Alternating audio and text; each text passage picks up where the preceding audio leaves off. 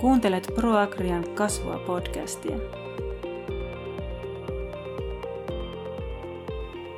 Moikka ja tervetuloa linjoille kuuntelemaan vastuullisuudesta kasvua ja kannattavuutta hankkeen podcastia. Minä olen Reinikaisen Virpi, joka on hankevastaavana, ja tänään mulla on kaverina juttelemassa lammastuottajaorganisaatiosta Annina Holopainen. Hyvää huomenta. Huomenta. Ja teidän nimi on aina sen verran haastava, että saattaa mennä väärinkin, niin voit Annina korjata ihan vapaasti sen oikean muotoon. Tuottajaorganisaatio Suomen lammasosuuskunta. Kyllä. Jo vain. Vastuullisuutta kasvua ja kannattavuutta hanketta toteuttaa ProAgria Etelä-Savo yhdessä ProAgrioiden keskustenliiton kanssa. Ja hanketta rahoittavat Euroopan sosiaalirahasto, Etelä-Savon ely ja Etelä-Savon kunnat. Tässä hankkeessa me on pyritty luomaan keskustelua eteläsavolaisessa ruokaketjussa läpi koko ruokaketjun ja elintarvikeketjun vastuullisuudesta, mitä se merkitsee, ja luomaan yhteistä näkemystä siihen. Ja tämä podcasti on yksi osa sitä. Meillä on vähän samanlaisia asioita lammasosuuskunnalla ja, Kyllä. ja hankkeella myöskin. Ja sitten ollaan myöskin vähän luotu työkalua vastuullisuuden määrittämiseen ja herätelty sitä keskustelua tuolla.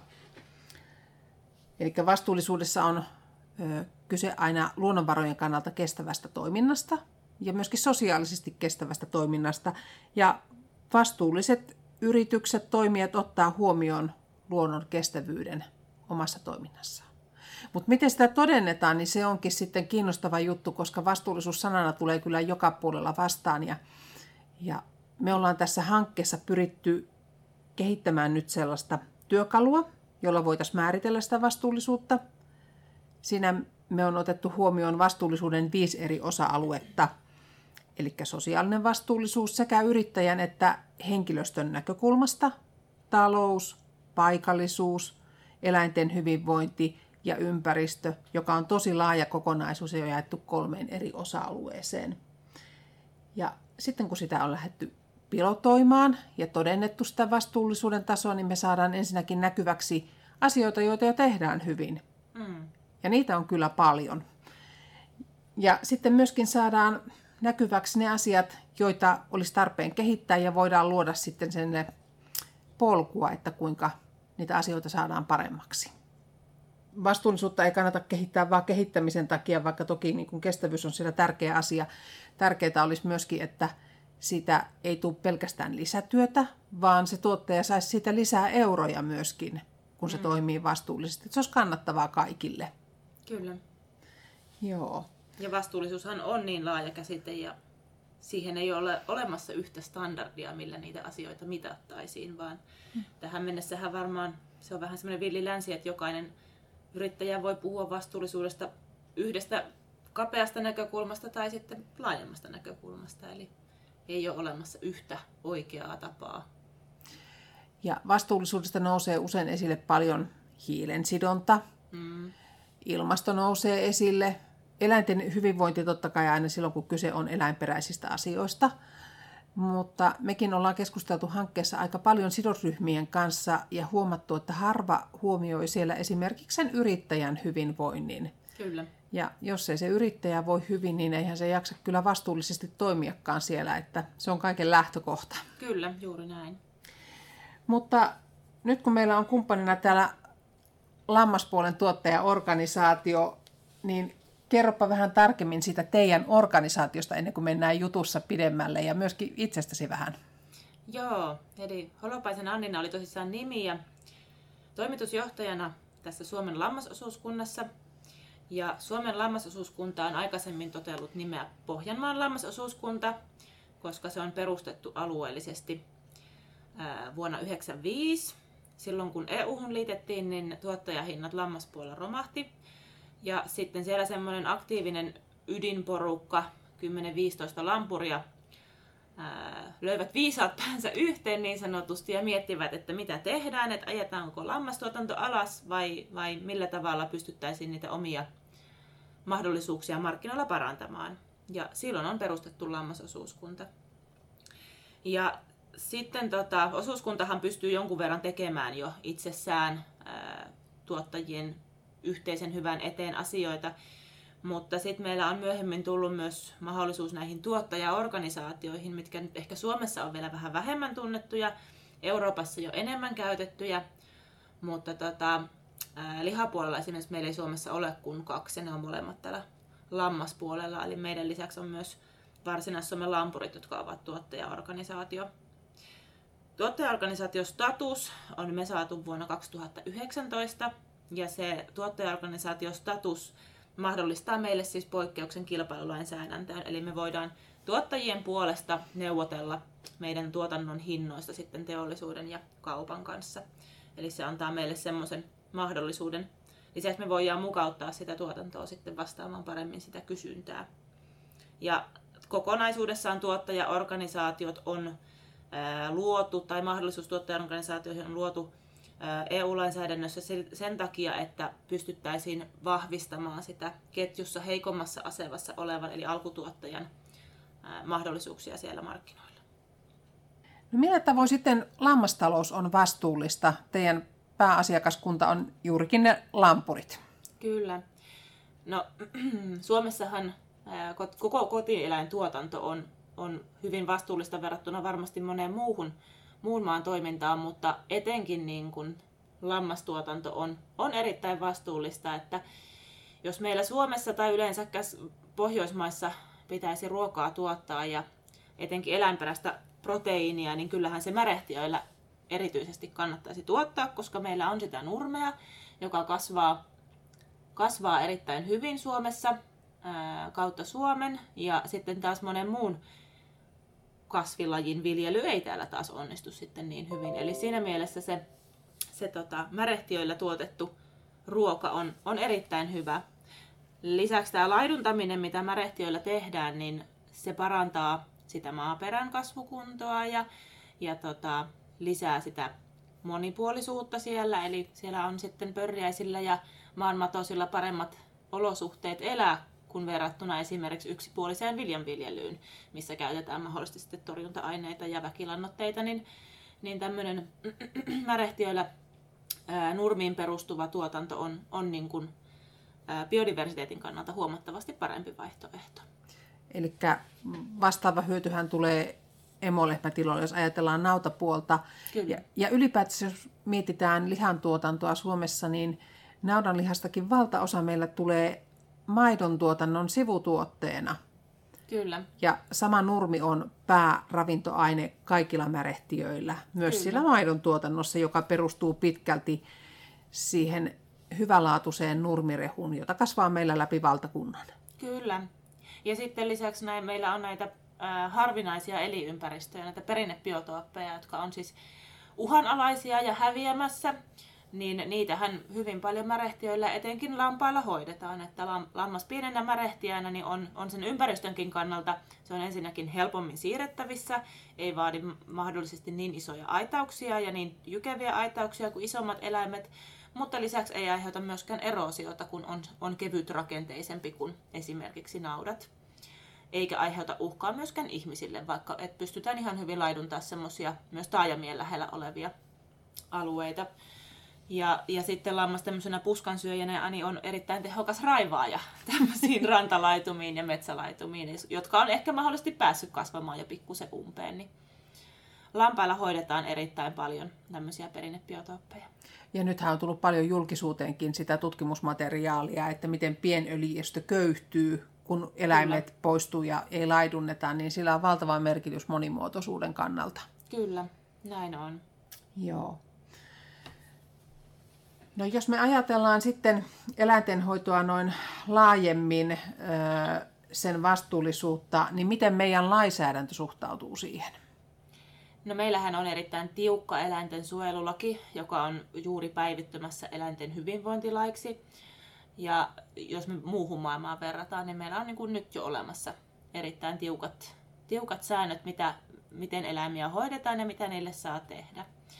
Ja mm, lammastuotanto itsessään on muutenkin sillä tavalla ää, hyvin sinänsä luonnonmukaista ja lajinmukaista käytöstä vahvistavaa. Eli lampaat saavat aina elää siinä omassa laumassaan ja vapaana ja laiduntaa. Ja siellä on paljon niitä semmoisia asioita, joka todennäköisesti myöskin tekee sen, että meillä on niitä luomutiloja esimerkiksi lammastuotannossa hyvin paljon, että, että noin neljäsosa 25 prosenttia kaikista lammastiloissa ovat luomussa mukana ja se on isoin prosentti niin kuin kaikista kotieläintiloista, niin lammastiloja on eniten luomutuotannossa mukana. Niin se, se nyt ainakin on semmoinen, lisäksi ää, jos me ajatellaan esimerkiksi näitä tämmöisiä lääkintäasioita ja hoitotoimenpiteitä, niin meillähän lampaita sitten lääkitään ja hoidetaan vain tarpeeseen, eli meillä ei ole mitään semmoista, että antibiootteja saisi ennaltaehkäisevästi käyttää tai mitään muutakaan, vaan se vaatii aina eläinlääkärin tilalle kutsumisen ja eläinlääkäri määrää kyseiselle eläimelle sitten tarpeeseen sen lääkityksen, mitä se tarvii. Ja lääkitystä seurataan lääkekirjanpidolla, joka täytyy olla. Kyllä, ja tämä sitten tarkastajien puolesta tarkastetaan aina lääkekirjanpito tarkastuksen yhteydessä. Ja luomuhan tekee tietysti vielä sitten tiukemmat ehdot myös näiden lääkintöjenkin suhteen, että siellä on varoajat, on tupla pituiset normaalituotantoon verrattuna ja lisäksi sitten jos niitä lääkityskertoja tulee useampia, niin sitten se menee siirtymäajalle.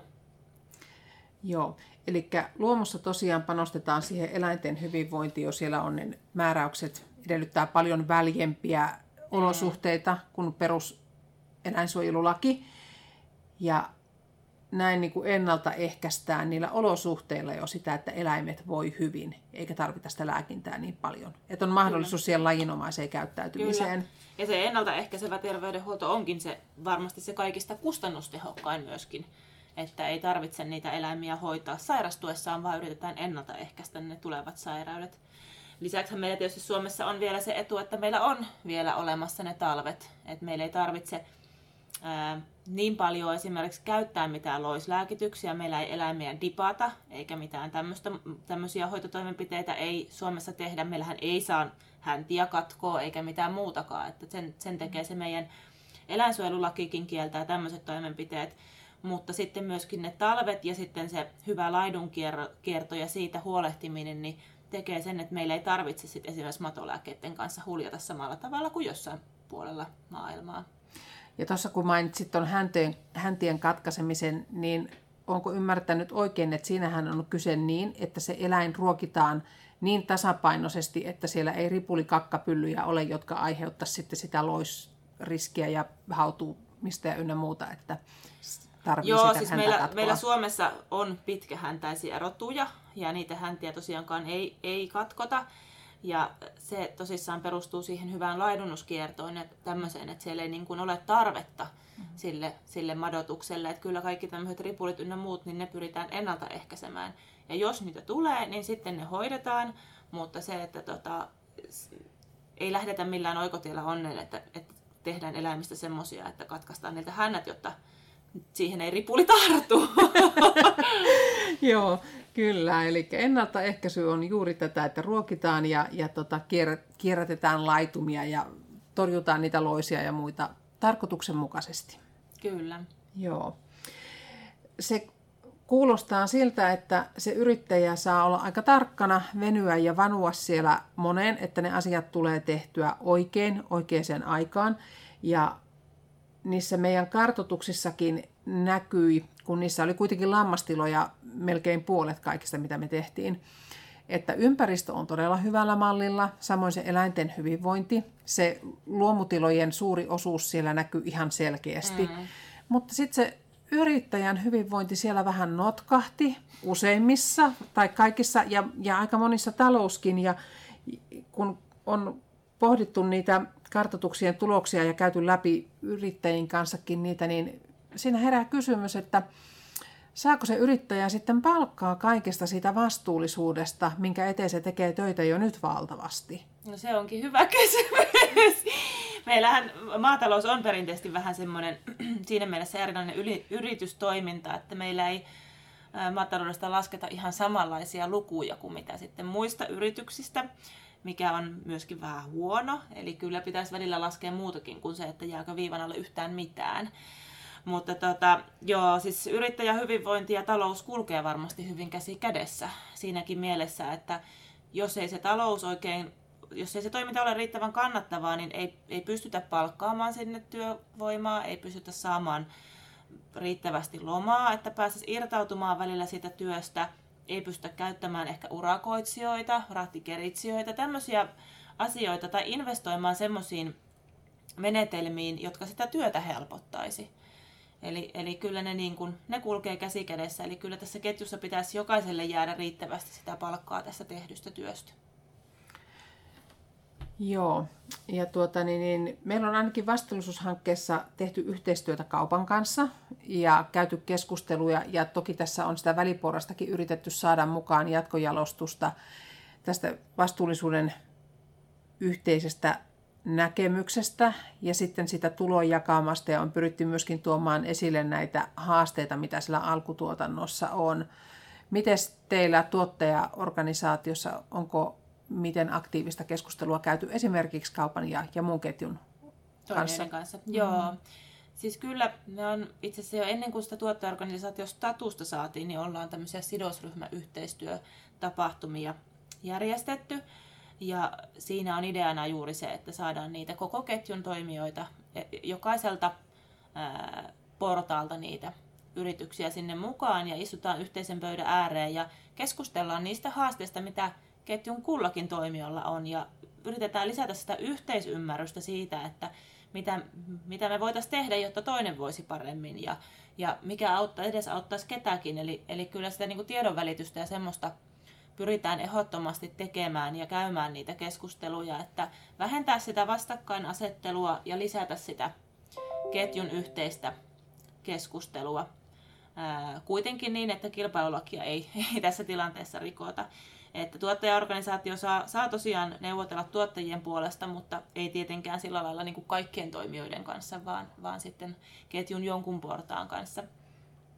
Mutta se semmoinen mm, yhteisymmärryksen lisääminen on kyllä varmasti erittäin tarpeen. Ja sitten pitäisi sen lisäksi lisätä myös sitä kuluttajien tietoisuutta siitä, että kun ne tekee siellä kaupassa niitä vastuullisia valintoja, ja su- tai siis suurin osa on ilmoittanut, että he haluaa tehdä vastuullisia valintoja, mutta sitten se toteuma ei välttämättä olekaan se, että mä luulen, että sieltä paljon myös puuttuu sitä tietotaitoa siitä, että mikä on vastuullista tai mikä ero on esimerkiksi sillä, että ostat sä kotimaisen tuotteen vai ulkomaisen vastaavan tuotteen vai otatko luomun, jos sitä luomua on siellä tarjolla. Niin sitä tietoisuutta pitäisi myös sinne kuluttajien suuntaan lisätä.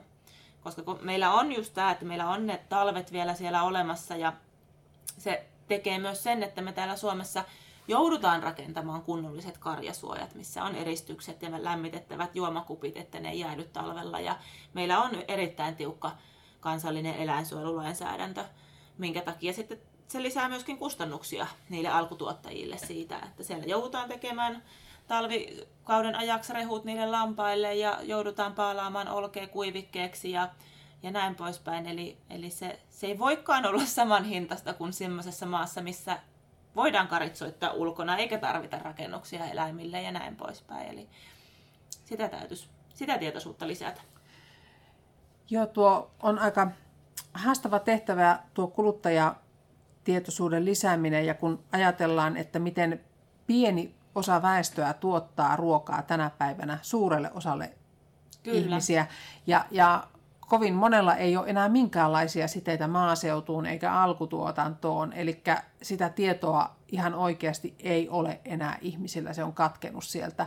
Juuri näin. Että ymmärtää sen merkityksen, että mistä se hintaero tulee sinne uuseilantilaiselle ja kotimaiselle lampaalle. Se on totta kai ihan ymmärrettävää, jos on jo monessa sukupolvessa ollut vaikka kaupunkilainen, eikä ole mummolaa enää maalla, eikä tavallaan mm. niin kuin on nähnyt koskaan sitä maaseudulla sitä tuotantoa tai elämää yleensäkään, niin, niin se on ihan ymmärrettävää, että siitä ei sinänsä niin kuin tiedä mitään. Mutta se on, se on juuri näin niin kuin sanoit, että meillä tosissaan tämä elintarvikeketju ruokkii, ruokkii koko Suomea ja, ja se, että työllistää esimerkiksi 340 000 ihmistä, joka on 13 prosenttia kaikista työikäisistä ihmisistä Suomesta ja kerryttää verokertymää 10 prosentin verran. Että sillä on niin kuin tosi iso merkitys koko Suomen kansantaloudelle tällä meidän elintarvikeketjulla. Ja lisäksi tietysti sitten tämä, jos jotain hyvää tästä sotatilanteestakin, niin, niin on ehkä se, että sekin on herättänyt pikkusen ihmisiä huomaamaan sen, että meillä on tämmöinen omavaraisuus, mistä pitäisi pitää myöskin huolta. Eli jos vaikka rajat laitetaankin kiinni eikä saadakaan ulkomailta ostettua niitä elintarvikkeita, niin meillä pitäisi olla jotakin tuotantoa Suomessa, että pystytään meidän suomalaiset kansalaiset ruokkimaan. Joo, se on juuri näin. No, toi tosi tärkeä näkökulman. Ja, ja sitten jos muistellaan, ihan ennen sotakin oli tämmöinen koronan tuoma sulku mm. tähän yhteiskuntaan ja ihmiset vetäytyi maaseudulle ja mökeille ja oltiin etätöissä ja mökkejä ostettiin paljon, niin sinne on vähän kurja vetäytyä, jos se maaseutu on täysin autio eikä siellä ole teitä eikä mitään palveluja. Palveluita, ei kauppoja. niin, niin, niin sillä on monta merkitystä, että sitä ruokaa tuotetaan täällä, eikä vaan tuoda tuolta jostain. Kyllä. Eikä meillä kaupungeissa pystyttäisi tuottamaan niin paljon ruokaa, mitä siellä on asukkaita. Eli kyllähän se näin on, että maaseudullahan se ruoka täytyy tuottaa. Kyllä. Oli se sitten kasviperäistä tai eläinperäistä, niin maaseudulla se tuotetaan. Kyllä. Vastuullisuus tulee vastaan tänä päivänä joka paikassa. Kaikki toimijat korostaa enemmän tai vähemmän todennetusti sitä omassa toiminnassaan. Ja sitten kun mekin ollaan vastuullisuushankkeessa keskusteltu eri toimijoiden ja sidosryhmien kanssa vastuullisuudesta, niin aika paljon siellä nousee esille tämä hiilen sidonta. Ja, ja sitä tuodaan hiilijalanjälkeä paljon esille. Mutta vastuullisuushan on paljon laajempi kokonaisuus. Ja... Kyllä, kyllä. Ja mä, henkilökohtaisesti minua aina vielä vähän ahistaa se, että puhutaan niistä hiilijalanjäljistä, koska sielläkin puolella mm, se laskentatapa on, on erilainen ja sitä tekee eri toimijat ja se keskittyy vain yhteen näkökulmaan, eli ei, ei ota huomioon sitten kaikkia niitä muita asioita, mitä, mitä tähän luontoon ja, ja viljelyyn ja kaikkeen muuhunkin liittyy. Eli, eli on hyvin niin kuin semmoinen putkinäköinen katselutapa.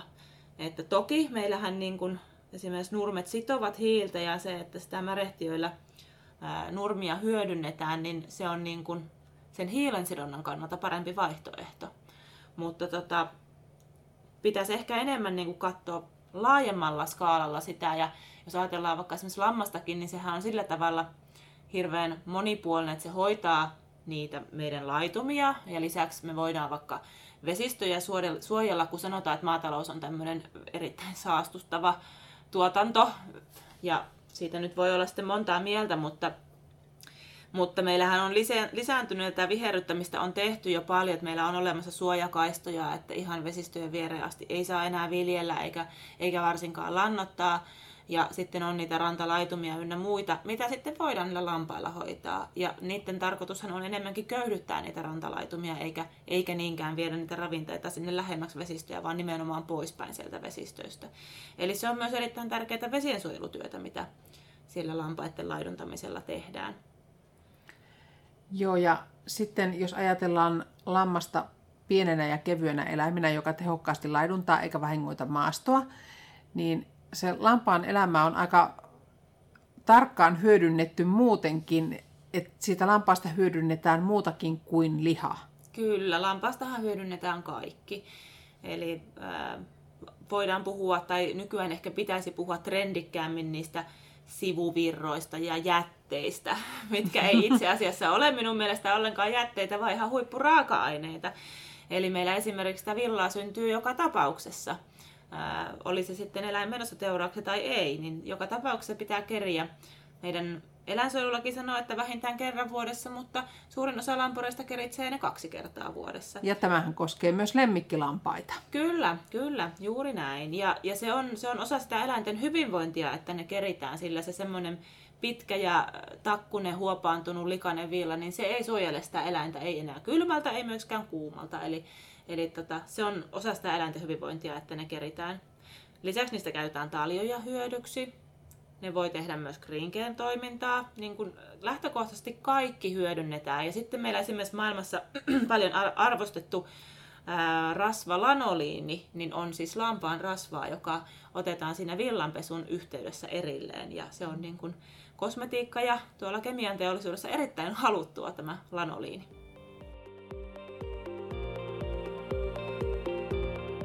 No tuossa on tuota taloutta sivottu ja, ja sitten se jaksaminen tosiaan todettiin, että se notkahtaa vähän siellä kartoituksienkin tuloksissa. Niin kun mennään tuottajaorganisaatioon, niin millä tavalla tuottajaorganisaatio pystyy tukemaan nyt sitten talouden jaksamisen näkökulmasta lampureita tai muita alkutuottajia? No joo, siis kyllähän ä, tuottajaorganisaation tavoite on, on se, että se tosissaan neuvottelee niistä ä, tuottajahinnoista, mutta sitten tuottajaorganisaatio voi myös neuvotella ja kilpailuttaa niitä ostopanoksia. Eli tavallaan se on se, sitä työtä, mitä, mitä sitten myöskin jokaisen tuottajan pitäisi tehdä itse, jos ei kuulu mihinkään, jos ei ole järjestäytynyt mihinkään tämmöiseen.